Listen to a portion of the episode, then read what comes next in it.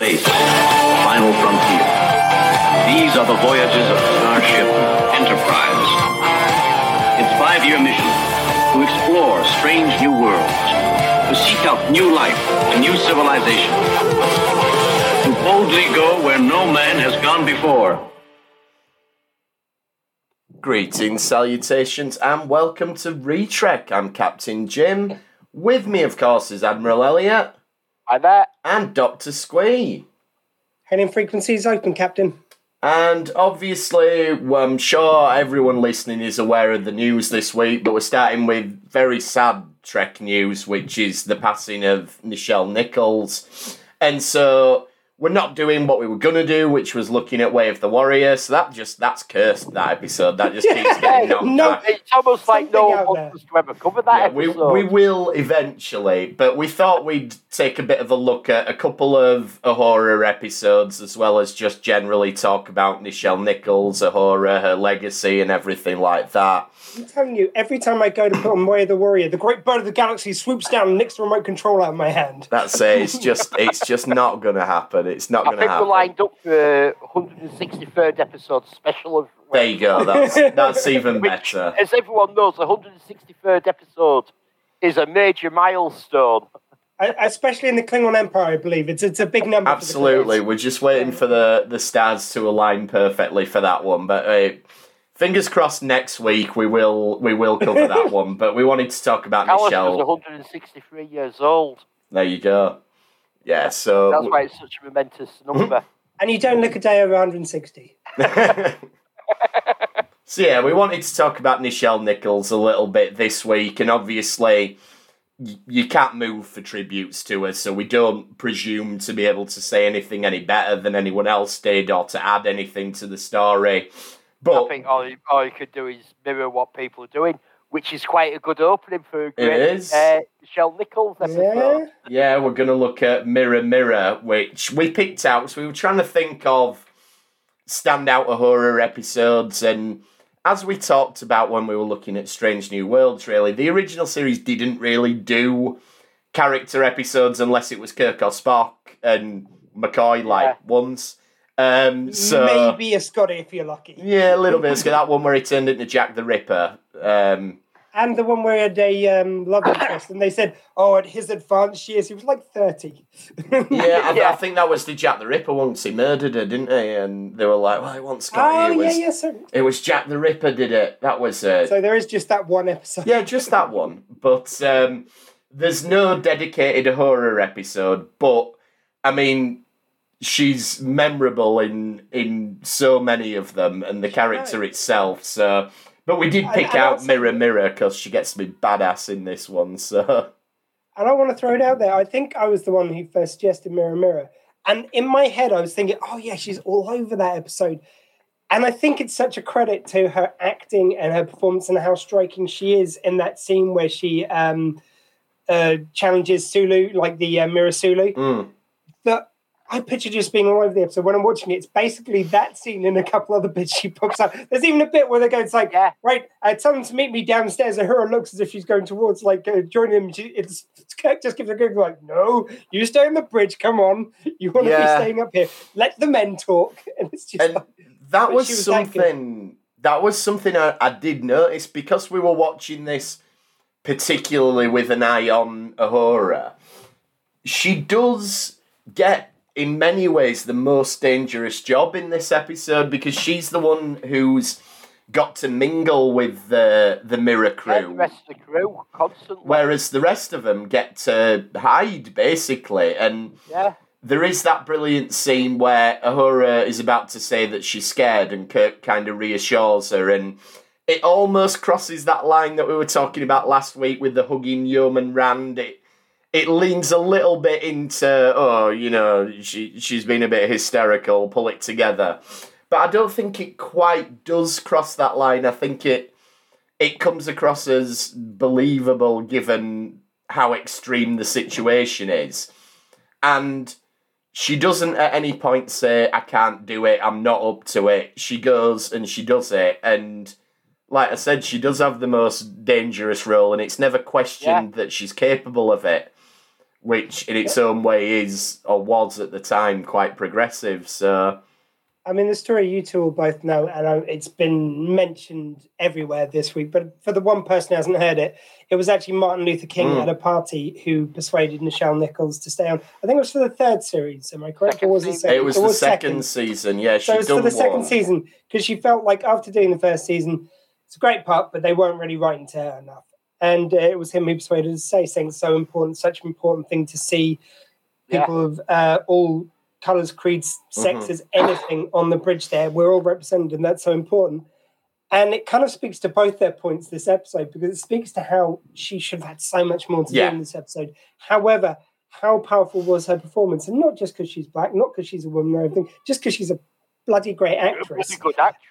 Yeah, She is such a good actor that it feels like she has twice the screen time she does. If I wasn't watching this looking for her a moment, afterwards, again, I swear I would have said, so, yeah, she's all over that episode. She's got lots to do. She does that thing on the bridge with uh, Sulu, and then there's the other bit on the bridge with Mhm. Sulu, and then um, then Yeah. she's on that transporter at that point, and um, oh, and she was on the planet at the beginning, and just realize how little there is of her. yeah. But she's such a big presence. She's amazing. But I think it's the fact that she it nothing's ever made of the fact when she steps up and does something out of the ordinary. She is just treated as another member of the crew, and Yeah, it- Saying she's that- not going, she's not getting sort of like, wow, that was amazing that you you were able to do Yeah. that as a black woman. It's sort of like, Yeah. no, she's a Starfleet officer. and she's doing her job, and she's yeah, and and that's all there is to it. like saying this from a 2022 perspective, people might be listening thinking, well, of course she's treated like that. Why would she be treated any different? And I think it speaks to how well done it was that it does feel normal Where- to our eyes. They still have the separation in America, parts of the some of the segregation, states I'm, at this time. I don't know, I to be honest. Because it- More it- 50s, it's only it might ended- still be it going ended in the sixties, but I'm not Yeah. sure if it I think it probably had ended, but there was certainly, you know, if it had ended, it had only just ended. yeah, the social lot of- change. Yeah, There's so still a lot of uh, very blatant racism. Oh yeah, area. social change was very much in its in its infancy, and arguably it still is now, but um, certainly more so then. And I, I mean, think it's it's, the light touch. Sorry, sorry, mate. I was going to say I, th- I think it's just the fact that this was presented as normal, and that did a lot more than we probably appreciate now. Like Whoopi Goldberg's a, a good example. Like she credits the fact that Nichelle Nichols was in this to her becoming an actress, and Well, there's. it's always almost been put out as, as a meme. It's all over Facebook, and it was Whoopi Goldberg at nine year old sat in front of the TV, and she went running into the kitchen to grab a pet, a mum, and grandmother to come see what was on TV. That there was a black woman on TV that wasn't playing the part of a maid. Exactly, Yeah. that's it. And I was just Yeah, going to throw out there that, that you know something you guys mentioned. I think it might have been you, Elliot, um, last week or recently. Certainly, there's that scene where she ends up taking the helm, Mm. and it, it was Roddenberry's ability to so lightly touch a moment, so it was there, and anyone who cared to see it could. But anyone who was a racist dick basically might, you know, it would get past them. He would have this very light way of doing it, Mm. so that the action would follow Kirk onto where he's going onto the planet, and not her on the bridge so much but you saw a black woman in the 60s at the helm of a starship. Well, the thing- Anyone who cared to see that, that was such a powerful image, I'm sure. Well, what was powerful about it was the fact that Kirk just turned round and went, Uhura, take the helm. And she just took the helm and got on with the job. That was that was the big Yeah. thing about there was no big deal made about it in the script. But mm, the big deal was that it was a black woman being put in this position yeah, and there was nothing said about it. And not just the fact she was black, even putting a woman in that position Yeah. at yeah, the time. but, but you know, I bet you put make it a black woman was like I would add though to that that probably Roddenberry's dream would be like, yeah to have a scene with her on the bridge, to have a scene with her, you know, doing some helmsman, you know, do, do, doing something as the person who's taken the, you know, the um, the captain ship. but he knew that, that that's what I can get away with. That's like that will still be a huge, powerful message at this point, but that's as much as I can do. Because Yeah. I knew if he tried for anything more, then it would just get cut straight away. And Yeah. that's And it. just- It's it's baby steps, isn't it? And Yeah, it was fighting the studios what he could get away with. yeah. And And I was, Um, it was 1964, the Civil Rights Act in Oh, America. there you go. So Turing. yeah, we're not So that long. was the development time of Star Trek when Yeah. he wrote a few straight away. Oh, black woman. there's two things I did want to point out. One was when the news hit, because it happened the day before. When the news of uh, Nichelle Nichols' death, certainly that I saw start coming on the internet, it was actually during the Women's World Cup final, Mm. which uh, England Yeah. won after many years of that.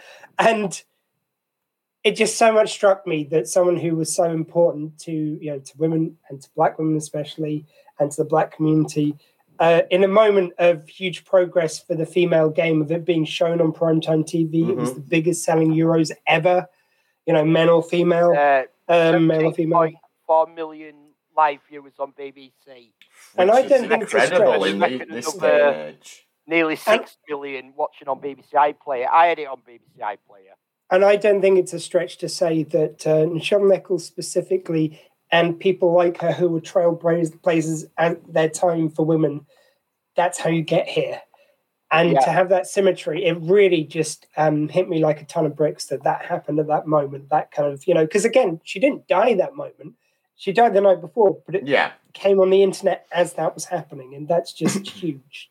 yeah. It was it was a weird sort of like you say a synchronicity to it, and it just talking about what we've been talking about in terms of like the looking at an episode like Mirror Mirror or the Lorelei Signal, which we're going to talk about, or even last week's Balance of Terror, where Uhura does take the con.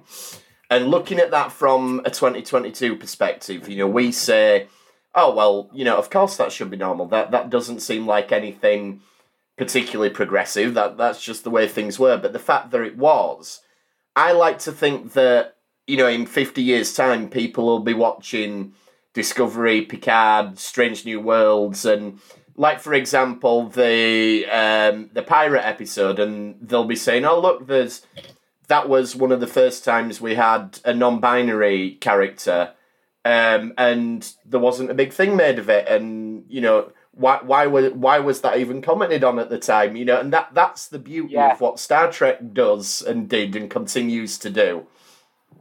That's why I think I still to this day prefer stuff like that done in that light touch way. It's you know it's again it's right there. It's Right, right, there so- for everyone to see, but it's not signposted, It's not in your which they did more in Discovery. Mhm. I, I didn't enjoy the way Discovery handles things. They they hit you over the head with the things Yeah, in a way that, it. that Like, PC is there's- often accused of. They actually do, I think, a lot more than a lot of shows which get accused of it. Yeah, there's ways of doing it, Yeah, which I mean, Strange New Worlds, an original series, were really clever at and really good at. I mean, I'm sorry, I'm shockingly uh, awful with names, as you both know. Uh, the the uh, non-binary character on uh, on on um, Discovery. Um, Captain Angel. no, no, on Discovery. Oh, on The one- Discovery, Oh, sorry, uh, uh, Adira. Adira. It was when you know she came on. There was this huge thing about her, kind of like, actually, I'm going by they, and it was like made such a big fuss of it. I thought it would have been so much more of a powerful system, symbol if they'd gone. Uh, she and he, she goes, oh, actually, oh, you know, they said, oh, actually, I go by they. Okay, cool. Move on with the scene. That Yeah. I think is such To a be big fair, moment. Or even that- they, they came on and just started calling her they. If you watch it back, that is more or less what happened. It wasn't. No, they did. Well, my, the thing which I'm picking up on, which just wasn't to my taste, I guess, it was the fact that in the 20, whatever, 30th, cent- 29th century, I think Mm. it is they're in, 30th century. she still said it as if it's a huge deal I that she's see. coming out as non-binary, whereas Yeah, by yeah. today's standards, it's more accepted. I feel like than Yes, they made it uh, I, on you know in general. uh, No, actually, no. Sorry, that's disingenuous. There are still people who are having those moments today, but in the future, I like to think they won't. Yeah, You I- know, I much get- like Roddenberry showed Nichelle Nichols Yeah. taking the helm. It was just a thing that happened. It wasn't Yeah. I, I get. I can see both sides on that argument because I can see yes, by the thirtieth century, it it wouldn't be a big deal. But I can also see that. But this is a TV program for now, and because people do have such a problem with it, we kind of do need to address it. So How you say that? But did they win the show? They didn't. They No, just- they- they, they even made a thing of it. In I love this episode. It's such a weird little moment, but there's a moment where um, Abraham Lincoln's on the bridge, and oh he, yes, he uses a term which I'm not sure if it's okay to use. It's not the I wouldn't it's- use it online. Yeah, exactly. I'm just saying, Chat. we know what term word which- he uses. No, no, just, just being specific about here. It's not the N word, but it's like uh, It's, it's, a word. it's a female form of that. And, Yeah, um, which- yeah, yeah, probably is not okay. But again, it's just a term which is never used now, so I don't know. But I, I will avoid it, of course. But I'm just saying that uh, he he says this word and he goes, "Oh, I'm so sorry," and she goes, "No, I don't care." Like you know, it's, it's made yeah, yeah. again. They make a Yeah, fool sort of of the like conceit that, that. yeah, we're so far past it, and we're not there yet. I do understand. I'm not trying to claim that if anyone's watching and thinking that, but uh, at that stage, they're so far past it. It's just not even a thing, and that's again, that's how important her character was. Yeah, absolutely. Well, should we Uh, should we cover? Can? I just give one more moment of yeah, of course. Only because this shows you how good Nichelle Nichols was. Star Trek Five. All over, like there's bad writing, but she gets a scene where she's got to do a fan dance in the Yeah. desert and then deliver the line. Well, I like to perform to a captive audience. Worst pile of shit, dog shit writing you're ever going to see. And she sells it. I still enjoy that moment because she's so damn bloody charming. Like, it's easy to deliver good dialogue, which she got given several times. You know, not enough of it, but she did get given some good dialogue in episodes. But it's And she, of course, difficult to deliver elevated bad dialogue. those.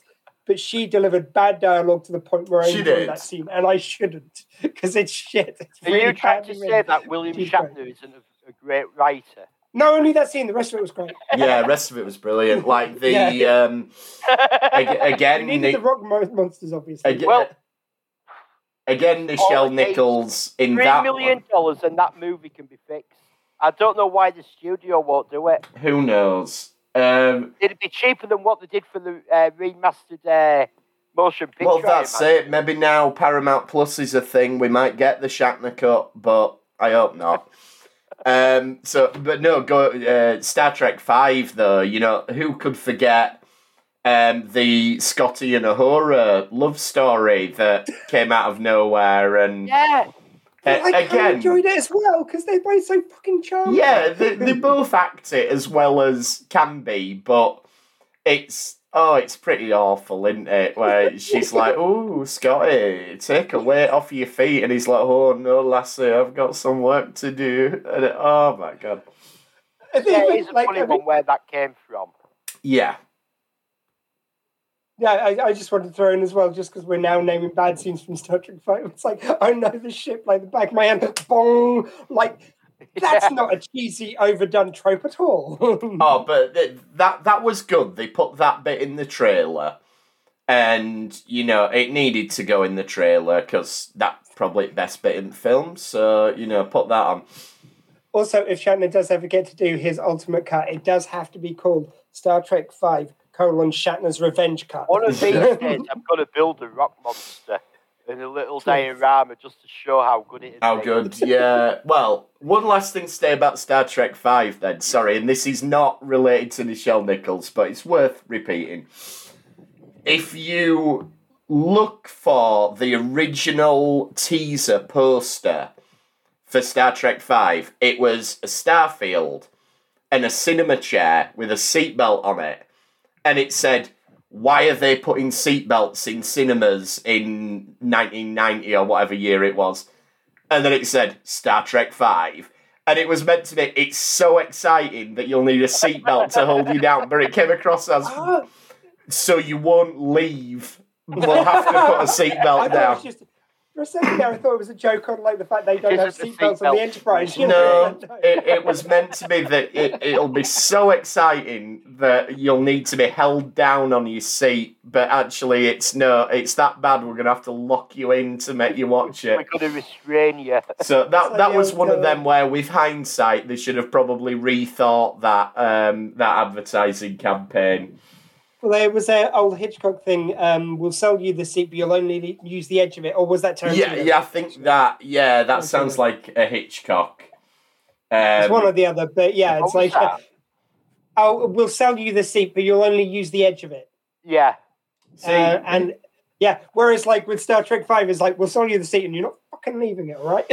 yeah, we'll sell you the seat for three million dollars so I can make my rock monsters. What I can't understand is, like, like we know he's got quite a large personal fortune. He could do the Shatner cut himself. Of course he could. It's almost like he knows it won't make a lot of money if he did do it. But um, anyway, so yeah, we'll. I'm sorry. We are Star Trek fans. If a Shatner cut, cut comes out with the Rock Monsters, we are all going to go watch Oh. it, the fuck out of it, and buy the fuck out of it.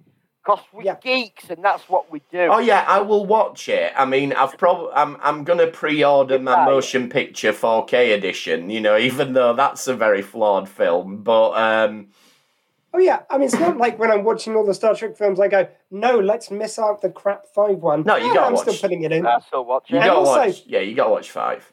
Also, uh, to throw in, just because um, uh, he passed away last week, uh, David Warner, great performance in that and Star Trek Six as well. Yeah, And and someone, um, Toby Hadoke, uh, actor, comedian, Mhm. he came on uh, the Doctor Scree show and we talked about um, by David Warner and Bernard Cribbins. When we were talking about David Warner, he said the best thing about him in Star Trek Five, and that's that he just it's it's like like we were saying, not maybe the best film, but he plays that weary person who's just had enough. He's just Mm. wearing his jacket and sunglasses, drinking on this perfectly. planet. He can't be asked anymore, and he conveys that so well. It it's does. a gem of a performance in a really shitty film. Yeah. Again, the performances are so good, yes, and he is, Also, is um, wonderful in it. Who is it? The guy who plays John, the first one that is. We see, um, uh, oh, what's he called? Sunak? Is it? Cyborg. Cyborg. I was going to say First one Sunak Richie. Turns It's also, um, oh, what? What's he in? It's the guy from The Hills Have Eyes, isn't it? Is it? Yeah, but it's the guy from, um, oh, what's the awful first, first season episode where they have, um, it's the guy from the Wild West one, in, uh, TOS. Oh, Spectre of a Gun. Spectre of a gun. It's one of Right. the cow- it's a cowboy buddy. Right. Okay. Um, just on David Warner as well. I remember when we met him at the Sci-Fi Weekender, and we were asking him about his Star Trek roles and whatnot, and he said Star Trek Five was his favourite because all the other ones he had full head prosthetics, Yeah. whereas Yeah, he loved it. Star Trek Five he got to just stand there with a fag in one hand and a drink in the other, and you know just Yeah. give his performance. 'Cause last week on on the the DS show, I put on I put in that interview because he just passed away. Mm. Literally, like it was within 24 hours of the show. I think I just like, put it plugged it in there. Um, and yeah, so this week we did a deep dive, and I did recount the story of when we met him and how he was just like, yeah, he's saying he, Star Trek Five was favorite one because he didn't have to put the makeup, and it's like he, he tells Shatner every time he he sees him. Yeah. It's yeah, which I'm sure that 'Cause that- what was it? Um, Chain of Command. He got he was so late to call up. He never had a chance to learn the lines. So his lines were picked Three up days, all three over days before. Studio. Three Yeah. days before he does that fucking performance, he is that good. Yeah, I mean that was His lines were crazy. picked up all over for I, I'm picturing months of researching prisoners of war and Yeah. torturing situations and yeah, first person accounts and everything. Because no, Yeah. three days before, I had lines plugged up everywhere. I you could would never to know. the card, no problem. And that you was watch that series and show me one scene where you can see an eye line of him not looking Mm. gently at Patrick Stewart and what he's about. I mean that was the thing that really came across when we spoke to David Warner is that he was so humble in terms of his own assessment of his acting ability. Like, you know, we were saying, oh, you know, the chain of command, it's, and he says, well, you know, I just had a really good script and I just read the lines, and it's like, yeah, but the way you read the lines made it something exceptional. You know, it was, it's a good just had this- script, but what you But did he, with it's it, nice that he's humble, that he recognises the writers. oh yeah, that he could only be good if he's got the people be at, who do the other bits. He, he just had this unerring talent of being able to tap into the truth of a scene. So it's like it wasn't. He didn't need like the research which I'm talking about. That's how I picture actors doing Mhm. it is researching all this stuff. But he could just dial into like, well, this is what's happening in this scene. I don't know all this other stuff. Like, okay, other people might have reacted X, Y, and Z in this situation, but this character, what's he doing? What's what am I doing in this moment? And he just dial into the truth of it, and to be able to do that without researching loads of first-hand accounts and all that is such a talent. Well, that's that's the thing, isn't it? That's the difference between a good actor and a really good actor. You know, someone who can yeah, can conjure this life story of this man in so few words and with such nuances to the performance. I think I'm going to make a, a bit of a judgment call on the fly here while we're still in production that I think we should come back to Mirror Mirror and cover it maybe as part of a, a. Mirror Universe mini series because that episode and the Mirror Universe concepts and everything like that deserve our time. But I think, I think we've lost two massive acts. Well, we've lost more than two, yeah, but we've lost it from the Star Trek universe. We've lost David Warner. We've lost Nichelle. So, and I think we we could talk about those Who two We've lost the for. third one as well this week. well, I mean, Bernard Cribbins passed away, but he wasn't Star Trek. No, Uh, there's somebody uh, else from Star There has Trek been a few. Um, there's been a. It's almost like what was that year where everybody, all the celebrities kept dying? was it Oh. Yeah, but we're getting it in one month. And that's it. Yeah, we, we've had it all in a Oh, weekend. 2016, I think. But yeah, there was that year where just everyone. Yeah, everyone it was was crazy. So yeah, like, let's um, go on. can I just give a quick pitch? And I, I wonder if you guys want to do the same. Pitch for Bernard Cribbins if he was in Star Trek. I'm going to say a mate of Scotty's from another ship, and they could like just oh, they would be so Oh, delightful that'd be playing off each other. brilliant. That so you've got been Scotty good. in Englishy. So I could have seen Bernard Cribbins being like Boothby or something. Because we Yeah. we had all these stories Yeah. about Boothby, like, oh, he's the gardener at the thing. And if they'd have turned up and it'd have been Bernard Cribbins, that wouldn't have surprised me at all. I like that, and like you know, he he could be the equivalent in one of the other shows, like you know, he was lecturer, favorite lecturer there or something, or Yeah. yeah, yeah, I love that. Or just a you could have guy. had him as uh, actually Data's dad. So Yeah, Dr. Soong, that would have been Dr. interesting. Son. Oh yeah, he'd be great for that. See, he could play anything. Man's So, legend. shall we just broaden it out then and just talk about Nichelle Nichols and a horror in general then? Um, yeah.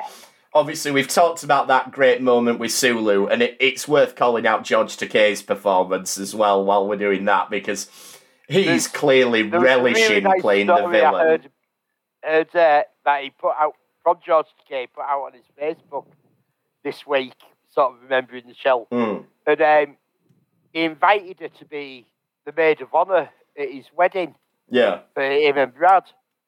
And uh, she sort of looked at the guest list and like there's Walter Koenig as best man, and she's maid of honour, and she goes, Why is he best man and I'm just maid of honour? I want to be best lady or best woman.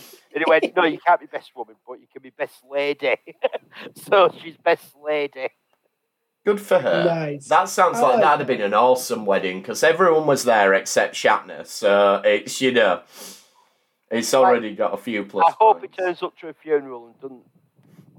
Like, why he wanted Leonard Nimoy was disgusting. I think the family probably didn't want him there because they'd, despite what Shatner said in his book, they I don't think Nimoy and Shatner had made it up before Nimoy died. It was so weird because they had um, not long before uh, Leonard Nimoy Oh, died. did they not he appeared on the roast.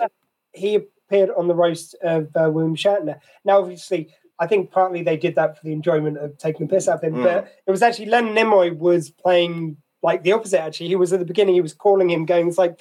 Bill, why would you want to do this? They're just going to humiliate you and everything. He was actually playing Yeah. a kind of quite nice character, whereas George Takei got to go on and completely take the piss because he um at the beginning of the roast, Shatner rides on on this horse, gets off like they do the thing, and then when George Takei gives this whole speech, does a whole um Takei like toupee, does all these kind of like jokes. Mm. But then the end, end he goes, and I finally get to say what I've always wanted to say to you, Bill.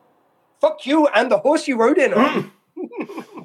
And yeah, but yeah, yeah. So he did he- certainly publicly. I think even if they didn't make it up, make it up. mm. I think Leonard Nimoy didn't want it on his conscience, maybe, or you I know, think whatever I way you want to part put it. it is for, for the fans' basis that I no- think he wanted to be classy. Yeah, I mean, for the fans and He maybe to be also for himself, because he never seemed like a guy who lived in any bitterness or anything. In fact, no, the older he got, the more he, like, you know, um, someone was talking about it earlier, actually, on a podcast I was listening to, funny enough, the fact that he wrote the book, I Am Not Spock, and then later on, in a, a moment of much self awareness, he grew to, to write a book called, called I Am I Spock. Am Spock, which is all about him accepting that side of him and accepting his the fandom, and accepting, like, yes, this is the role I'm going to be the most known for, and it's bloody brilliant. And And- I think that's how and he if he never gets himself. another filming job in his life, it'd pay. For, it it pays for them.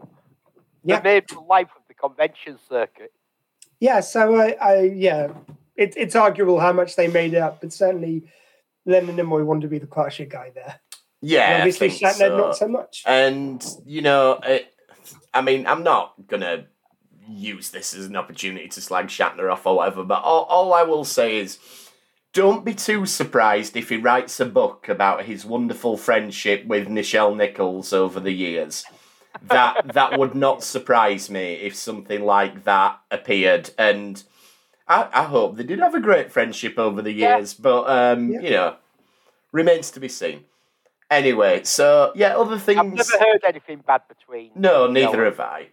Um, but yeah, other sort of a horror moments that I think were brilliant. Like obviously, her first Well, we weren't going appearance, to look at uh, what is it? L'Oreal Snare, Laura, Lorelei Signal. Lorelei's signal. Sorry. Yeah, which is The reason we have to look at that was it's where the women take over the enterprise or they take command because the men are all. It's basically part of the, the Greek Odyssey. yes. Oh my god! And I know that they made um like I'm sure most of Star Trek high as a kite, but fucking hell, those, some of the episodes of the animated series, that one in particular, I'm like, how high were they when they wrote that one? That was just that was batshit and a half. I loved it, but it was like just It's some in of the that writing. because it's literally the, the story of the sirens.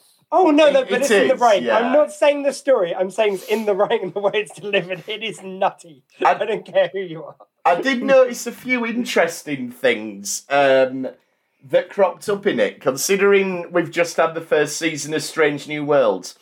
When Spock sort of reaches out psychically, he does so to Chapel, which I thought's Yeah. really interesting when you look at it now and you're like, oh, Yeah. that makes sense. They were really close, you And know. he says Christine. Yeah, so I thought that's a really Like, interesting makes you won- moment. It, it, it almost makes you wonder, like, have the guys who've uh, created Strange New Worlds actually watched all the Star Trek and picked up on these things? I mean, it, it wouldn't surprise me, but it wouldn't. It, it would surprise me if I was, I was in- actually saying that tongue in cheek because you get all the fandom menace who go, they've Yeah. never watched the original Trek.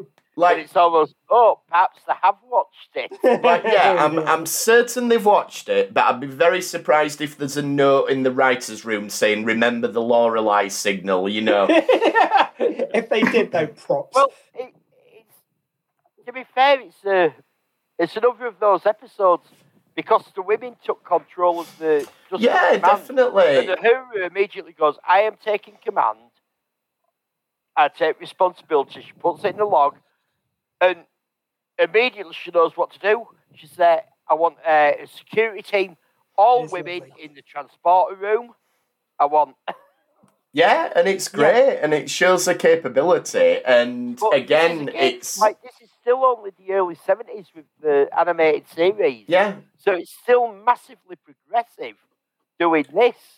Absolutely, and that's the thing. It's it's not like they say, "Oh, we need to get together an all women landing crew." Oh, well, I'm going to have to pull people out of cooking, and I'm going to have to get some of the cleaners here because we haven't got enough crew. It's like, no, we've got an all. but who's going to sew the uniforms? Yeah, we, you know, you know, we we've got a perfectly capable all women landing crew, and this is not a problem. The only Sorry, thing I thought that? Detracted from it a little bit All right, Willow has a no in a second, though. I'm just. Yeah, okay, sorry, Okay. after you.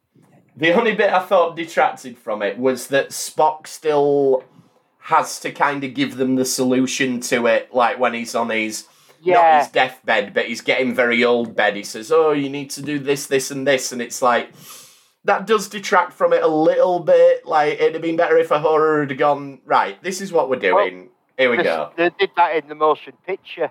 It's like when it came to understanding what V'Ger's signal was. Yeah, It was Spock who worked out, and who's the communications of- officer? Give her that that part Yeah. where she works out what it is. And I think we're seeing with the Kelvin universe and with Strange New Worlds what Uhura would have got to do if, like you say, Squee, if Roddenberry had been able to get a bit more through yeah, back in the day. By the way, Willow's just walked off in a half. Three men in this podcast. One female dog tries to get in, and oh, she has to wait. I'm just saying.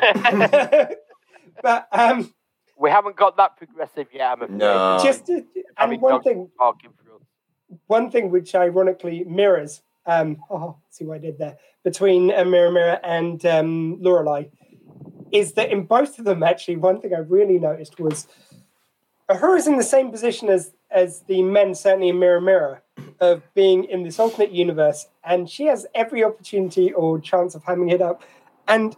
You, you hear Shatner's voice in it, and he's going, "See, yeah, I'm a bad, I'm a bad Shatner. I'm going to take over this joint. I'll pay you off, Spock, if you want to join me." And it's just he's playing it so hammy, Hmm. and also in this other episode where they're meant to be on this mesmeric kind of thing of the uh, siren women, and he's very, you know, it's like, "Oh my god, but we must go towards them. I feel compelled," and you've got just. Uhura and Nichelle showing them how it's done. Like Yeah. she just Yeah. plays it so that she's just a badass woman in Yeah. both Well, of these. So, like, and let's in be Mirror Mirror, I have to say when she's doing when- can I- can I just- with Mirror Mirror, just with Mirror Mirror when he's when she's doing that scene and she just there's no funny voice, there's no anything else. She plays like coy in one second, then she's got a knife to him in the next, and just uh, everyone beating out the palm of the hand, and he's just camping it up a good. Sorry, you were saying. Yeah. Go on, Elliot. No, I was just saying, William Shatner has got his own very unique acting style. Oh yes. Um, Yeah. So other things about Nichelle Nichols then, like it, her first episode was the Corbomite maneuver. And in that episode, to be fair, all she says is hailing frequencies open, Captain. And But that did again, it, but this is also And who remembers her from that powerful line? because they've put a black woman in a non-typical job and a job of authority. Yeah, no, absolutely. I'm not decrying it at all. But Yeah, um, like g- it, but it goes back to that thing. It's sort of like what they could get away with bit by Mm. bit. But yeah, Uh, go, well- going back to that conversation she had with Martin Luther King, one of the things she said to him apparently was, "All I ever say is hailing frequencies open." And yeah, when you watch the Corbomite maneuver, you're like, "That's obviously the one that was stuck in her head when she was Yeah. feeling a little bit underused." See, even then, she's opening up a dialogue though. Yeah, absolutely. it is just a shame um, that we didn't get more of Uhura working out the language puzzles and stuff like Yeah. that. But uh, I mean, true, she then didn't get to take part in the dialogue, but apart from that, Mm. um, one which we do have to, of course, touch upon in any uh, look back at, at uh, Uhura's legacy is the first ever interracial kiss on TV. Yes, which, before anyone says it, I know it's disputed that there might have been some other examples and some other things yeah, which were in an advert or something like that. I don't know. Fine. Arguably, one of the first interracial kiss yeah, on TV. certainly one of the just remember first, regardless. banned for years in the UK as well as in the States. You know, you like to think Yeah. it would be a bit better than that, um, but no, we weren't at all. Um, you know, I remember you'd memorized every single episode of Star Trek. You watched them off by heart. They got played every Friday on Def II or just after Def II on, on the BBC On Two BBC lineup. Two, it was six o'clock on Wednesday. Yeah, and because Oh, well, when I was because when they- I was a kid, like I'm ten, I'm about ten years older than you. yeah, I'm saying it played on Friday as well, though. But when I was a kid, sort of six or seven, eight, nine, and maybe and Star Trek was on constant repeat. Wednesday night was the only night after kids' TV finished at six o'clock that my dad didn't watch the news. That was switched over to BBC Two, and we could watch Star Trek together. Hmm. which is all good and well, but but I remember on Fridays, and I'm sure I did watch it on Wednesday as well. But specific to the Friday because I, the reason why I remember specifically on Friday was because that's when the school disco was on, and I'd have my tea while watching that, and then I'd go to the school disco. It was a very exciting day in the in the uh, Squee household that day. and I, I, oh, anyway, that's that's another story. But uh, I just remember that after they had replayed it so many times and you memorized every episode, then suddenly one day they were showing this episode and there was great um, comments about how it had been lost for years. It got into the newspapers and everything. Yeah. And then you saw this episode, this big crazy episode where there's this kiss. And then the story, of course, came out that uh, during the filming of it as well, Shatner had pulled a face because they wanted to have some safety cuts where they could cut Mhm. out the kiss. So he pulled faces to the camera and every everything. so that they couldn't cut the kiss. So they had to use the kiss. Um, but it's just such an important moment, and I'm so glad someone who did so much else for the for the cause, if you will, got to have that moment on a Star Trek episode. And, Absolutely. um, it's it's amazing, you know. That Star Trek can be remembered for so many things, as can Uhura, but that moment is is is a a first that no one can deny, apart from those people who claim there was other things. But like that will be, always be remembered as the case. It Let's just say will, and yeah, there is. There might have been there might have been an earlier interracial kiss on television, but that's the one that's remembered. Well, and that's the one that's what- recognised. certainly the biggest show to do it. At the Yeah, time. that's Yeah. what I was going to say. Is if if there were, which you know, go look it up. There's debates and whatnot, but the fact is that this one is the one that was remembered. So this one had the cultural impact that it needed Yeah. to. So you know that that in and of itself is something, regardless of whether it was technically the first one or not.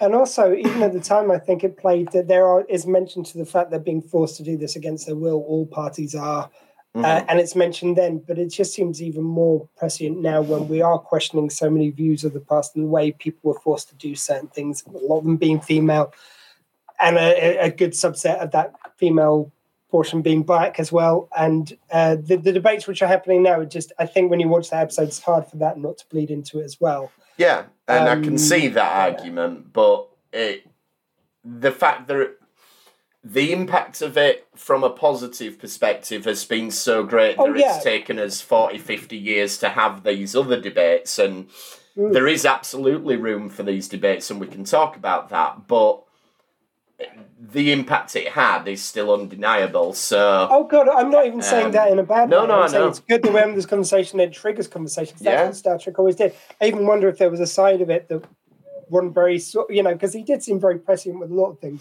I'm wondering if he thought it's like one day they'll actually they'll realise that this is in there too. Well, know? I. Get once they get past the interracial kiss thing, they'll they'll they'll there'll be conversations about consent. I, I think I he think- saw those progressive issues so many years before they were even yeah. uh, I. I think part of it again might have been a concession to the censors to go, well, we've got an escape hatch. If they say we're not happy with this, you can say, ah, but he's been mind controlled. So Yeah, technically, it's not consensual. it, it's not a consensual interracial kiss. So, you know, if you want to think that he doesn't want to do it, that's fine.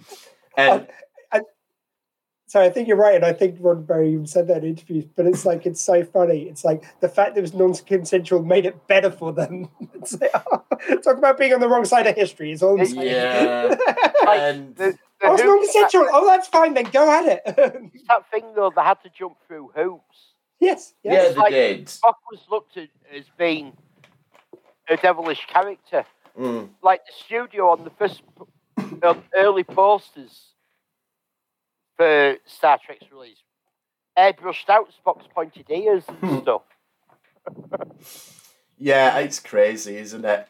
Um, one of the, the other things about the kiss, like I, I remember seeing a documentary where one of the producers was talking, and they said, you know, we expected mountains and mountains of hate mail to come in about it, and what happened instead was we got a, a huge amount of positive mail, Yeah, but then we did get a complaint letter, and it basically said, you know, I'm I'm a good old Texas boy or whatever, and uh, you know, I'm I'm totally against this. I think it's disgusting. You've shown it on telly.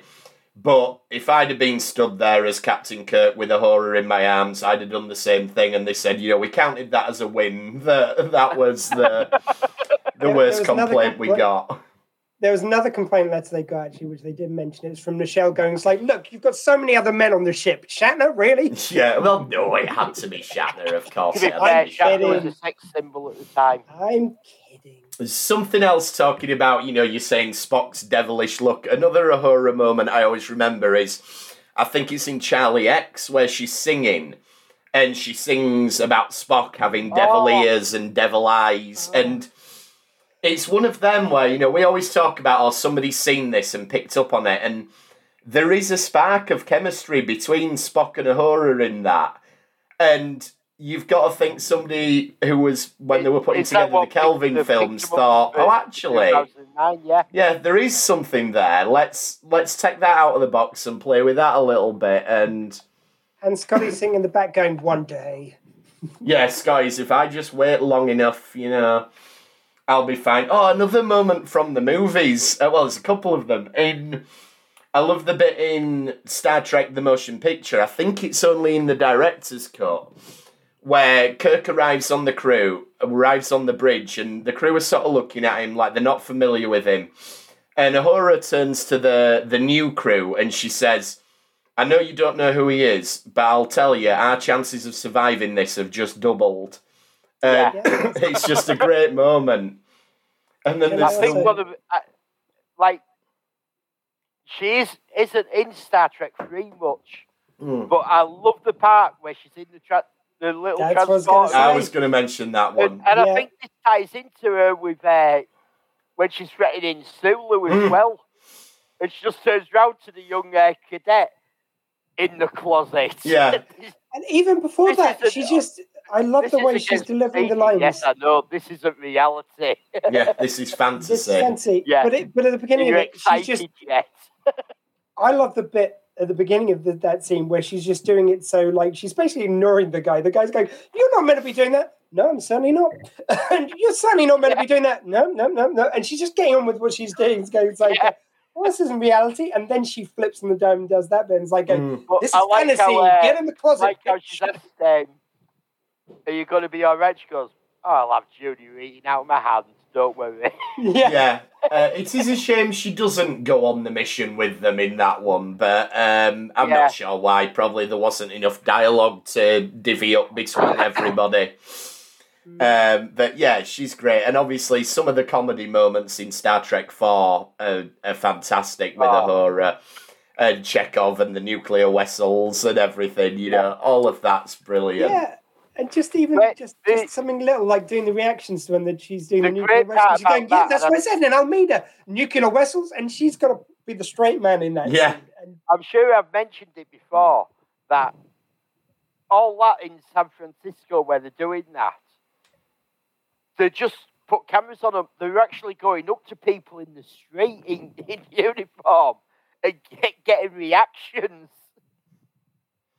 It's like It's that. not like actors that are Yeah. going, Where's the nuclear vessels? Just seeing what people say. It's like that film. Uh, I don't know if you guys have ever seen it. It's called um, Under the Skin, and it's Scarlett Johansson, and she's an alien. And Yeah. she sort of drives around in a van and tries to seduce men into the van Just so she can Not like she can kill them. Yeah, but they filmed that for real, so it's like, wait a minute. So you're telling me that in the middle of Glasgow, Scarlett Johansson drove round in a van and tried to pick up blokes outside nightclubs? Like that's the best night ever. You know? Yeah. also with that, you could sort of understand. I mean, even though Scarlett Johansson, I don't know where she was in her career at the time, but you can kind of um, picture it's like she's out of context. You see it, you might think it's like, oh, she looks familiar, just can't place her. But you've got the the guys, the, the crew from Star Trek in their uniforms on the streets of San Francisco, possibly at the height of their fame or one of the heights. And people are going past going, it's like, well, I don't know who they are. Like they're in their uniforms and everything. You know? Yeah, true. Uh, Mind you, I'm, I'm guessing it's one of those things where they must have had a a million ones where people did come up and go, it's like, Oh. hey, you, you're the Well, Star Trek it, guys. it's probably one of those where it'd be really interesting to see the outtake reel of it. Yes. yes, it definitely would, but uh, maybe we need. Paramount Plus, are you listening? Yeah, we And I need. want- Uh, I want royalties for the idea this time. Yeah, we'll take that. Um, But yeah, Well, if you're taking this to request, could you despecialize the uh, effects from uh, Star Trek? I, I just found in the original series it just distracting when the visuals suddenly, like when there's a special effect, it suddenly goes a lot. It just looks different. I rest of the don't mind it at all, to be honest. But I would like the option. It'd be nice. I'd like to Well, it's just both. like there was a great bit going into Mirror Mirror. It's the bit where you go into the um, uh, the the booth, the um, agonizer booth, yeah. Hmm. and it cuts to like um, uh, to to Chekov in the booth. And suddenly, not only does the picture, they've kind of cleaned up the picture on him, I think, as well. And this effect looks absolutely wonderful. It's a really great effect they use. But it just, it's like, oh, it's, it's Yeah, feel it- out of like of where we are were a minute ago. It's just very jarring. Yeah, and it'd be nice if there was a happy medium that existed where they've cleaned up the picture, the film, and everything, Yes. but still Well- left the old effects. And That's that what I Well, want. that doesn't be clean it a up. exist. version before Yes. they put the new effects on. Yeah, but the, that doesn't exist. It's you can either have the clean version with new effects or the mucky old version, which is a I shit. just I want- wouldn't yeah. mind. I, like I've said before, like I build the models and the mucky old version, from a model building perspective, gives you a better view of what the Enterprise should look like. And I'm Absolutely. all for the kind of like again clean it up. I'm, I'm with you. Just make it look cleaner and crisper, and then it'll look consistent throughout. Uh, the one which I picked up on before was the uh, I think it was Amok Time, and they show Vulcan and the arena Yeah. from the sky, Yeah, yeah, yeah. Yeah, and then you go to the planet, and it's clearly different. It just It's Yeah. very jarring. Right out Some it. of some of them they've done something very similar and it's very effective where they've taken the map painting and they've added CGI to it to make it bigger and grander, but the the core of the map painting is still there. And that that looks alright, but yeah, where they've completely replaced it with a a CG landscape, it's weird. Um, just for the record, that Scarlett Johansson film was just after the Avengers, so I think there's a Yeah. good chance people knew who she was. So she was quite famous, but like you put her in a different outfit, maybe like I don't know what hair color she was having at the time. pretty much the same. She looks very similar. Right. Yeah, she did. But I'm just saying, you could sort of give them a Yes, pass that she was not- a bit out of she wasn't context. dressed she wasn't in a as- uniform. She wasn't dressed as Black Widow. No. anyway, she wasn't dressed as much in that film, from what I recall. But um, Sorry, what was the name again? I'm just. it's called Under the Skin. I wouldn't. the skin. I- it's I- actually quite a good movie. Really Mm. good movie. Mm, It, it's one. It's low budget sci-fi, and it's obviously one that she's done because she didn't need the money. Oh yeah, yeah. It's just like the script or the story, and she's gone with it. Yeah. And I like when actors are willing. Oh, to I do like that. it when they I do like that. when big name actors are willing to go do a cheap production. Like Guy Because, like, Pearce going back to Neighbours for the finale. Yeah, There you So go. good. So good. I did love watch it. it. I, I loved bloody- all these people online going, "Wow, Guy Pearce really stole the show." It's like, of course he did. That's why he's not in Neighbours anymore because You he say was this. a good actor. You say this. What I kind of loved about it was he went straight into soap opera acting, and it was so good for it because it's like you know how good an actor he is, and he just went into this kind of like very Yeah. soap opera style, kind of like cheesy acting, but it's a specific type of It acting, is. which is really Yeah. great and um and so enjoyable because it's like I don't know, I'd forgotten how kind of cheesy soap acting can be, but they just still do it just exactly the same I've, not, Neighbours. I've never been in, into soap operas apart from Santa Barbara. I used to watch. I Hmm. was addicted to Santa Barbara, But but Santa there's- Barbara was on another level. just just quickly before we go back on Star Trek, but it's like there was one scene as well in the Neighbours finale where apparently Holly Valance and um, uh, Natalie Imbruglia happened to be available on the same day Oh in the yeah, same saw city. because you yeah this scene. And basically someone on the street sends this thing to the WhatsApp group or whatever for Ramsay Street. And one of them goes like uh, oh sorry just a notification from my old street I used to live on it's like I just got the notification too I also lived on Ramsay Street Yeah. 3725 you know and they just go and chat with each other. And then they they send a video message together, and they obviously and that video message on. is on a package of video messages Yeah. which is meant to have been sent like because he contacted all the old people who Yeah. couldn't make it back for this historic moment when loads of houses are being sold up and stuff and it's got them together Like they would have had to have taken that that afternoon and mm. then sent it straight to him. He would have had to have edited it in. You know, it's just And it, the idea is they're sending video messages to someone's wedding, but then they obviously remembered that Natalie Imbruglia's character did not meet either of those characters. no, they mention it. So yeah, well that's what I mean. So she sort of Oh, says, right. "Well, I didn't know either of you, but I'm going to record this video as well." And you're like, "Oh, okay, fine." Anyway, that's Yeah. neighbours We just you. met. Yeah, literally, we just met last scene. Yeah, that's neighbours. Well, any any other things? I mean, we could talk about Nichelle Nichols all day, but uh, any other specific bits you want to call out, guys, before we wrap up? There was up? another nice story George came out with this week, and he was talking about uh, the funeral of his dad. And Nichelle was invited because she's a close friend of his. And she witnessed a lot of these Japanese Americans handing envelopes over to him. And she asked afterwards, like, what's going on? I don't understand.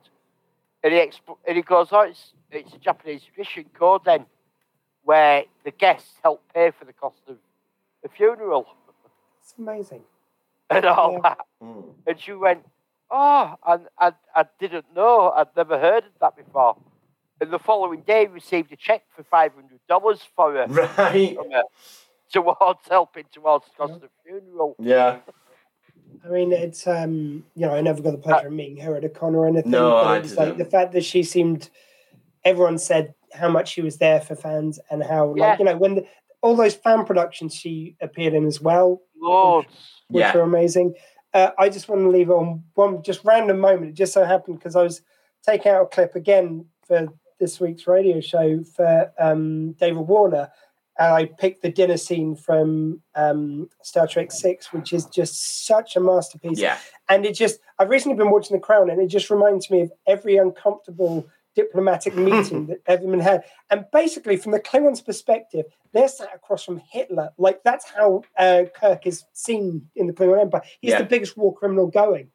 Yeah. Uh, and there's this such a tense moment. And um, when I was listening back to the clip, editing in, you get the bit where uh, Nichelle just gets this lovely light moment in this very intense scene where she goes, "Go, oh, um, are you into Shakespeare?" And you see this clown Yeah, with just like he's- worms coming out of his face, and just, uh, Yeah. and it's just, again, it speaks to the fact that she was underwritten for. Uh, she didn't get enough scenes by far in any episode but when she did appear, uh, she just steal the scene with a little comedic moment, or you know, just or a, a, a lovely bit of dialogue.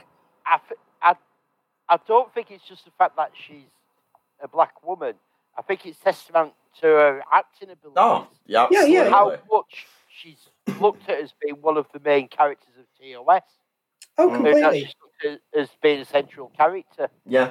because she was seriously underused. And even in the movies, she's underused. Yeah. And also, like, just to put a button on it, you know, to spend two years of your life on a show past when you were going to leave, and I'm sure she enjoyed it. I'm sure there was some lovely moments on set and everything, uh, and in the films and everything else.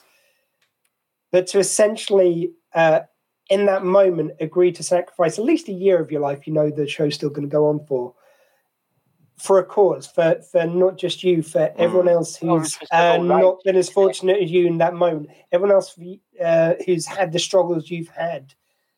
And to do that is such a powerful symbol and something which, um, yeah, I think it's, it's Absolutely. amongst everything else worth remembering. That's it, and I think you know we've talked about what a great actress she was and her contributions to Star Trek and everything like that, um, and the legacy there and everything. She was but also brought in by NASA as a uh, Yeah. ambassador to promote getting women astronauts. well, that's that ties in exactly to what I was going to say. That I think her greatest legacy is something that she talked about a lot at conventions.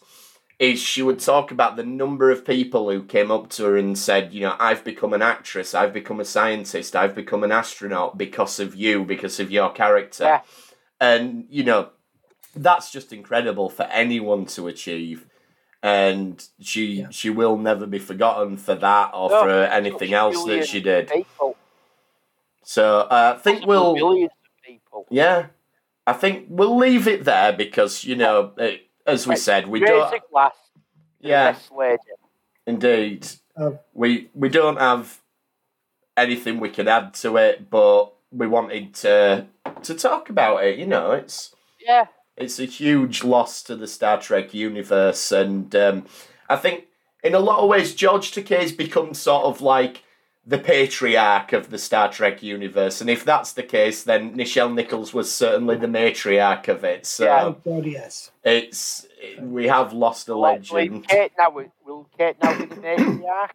I would imagine so. Yeah, um, but yeah, so you know, go Kate says that she was inspired to take up acting exactly. by the you know, go go watch your pull out some original series episodes and enjoy Nichelle Nichols' performance. And we'll be back next out week. The original movies. Yeah. Fingers crossed we'll be talking about Way of the Warrior. So um yeah. Hopefully, Way of the Warrior for real next week. yeah. yeah, I mean the amount of uh, hate mail we're getting from the Klingon Empire That's over it. this. The- There's the- a diplomatic they've incident. enough. They've I'm telling enough. you. But yeah, um I won't do our usual plugs and everything, so it's not that kind of episode. But yeah, thanks for trekking with us this time. We'll see you next time on the retrack. Hailing frequency closer. close.